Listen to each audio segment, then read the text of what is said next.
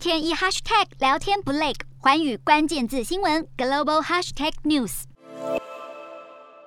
美国总统拜登近来忙翻天，五月更将展开上任后首度出访亚洲的行程。第一站预备造访的不是日本，而是罕见的先去南韩。白宫发表声明指出，拜登将在五月二十号到二十四号展开亚洲行，要和届时已经上任的南韩新总统尹锡悦以及日本首相岸田文雄会面，讨论深化安全和经济关系，以实现对自由开放印太地区的坚定承诺。拜登在尹锡悦上任仅十一天就到访，是历任南韩总统上任以来最快的一次。拜登不只给足面子，似乎也有故装意味，以及回应尹锡悦的亲美态度，要趁机强化与南韩之间的合作，甚至。可能在四方安全对话邀请南韩加入，强化抗中防线。相较于南韩现任总统文在寅，着重的是南北韩关系。尹锡悦最近接受美国媒体访问时指出，不应该只聚焦北韩，而是要以韩美关系为基础，扩大在欧盟和整个亚洲的外交广度。南韩应该以身为世界前十大经济体之一的角色，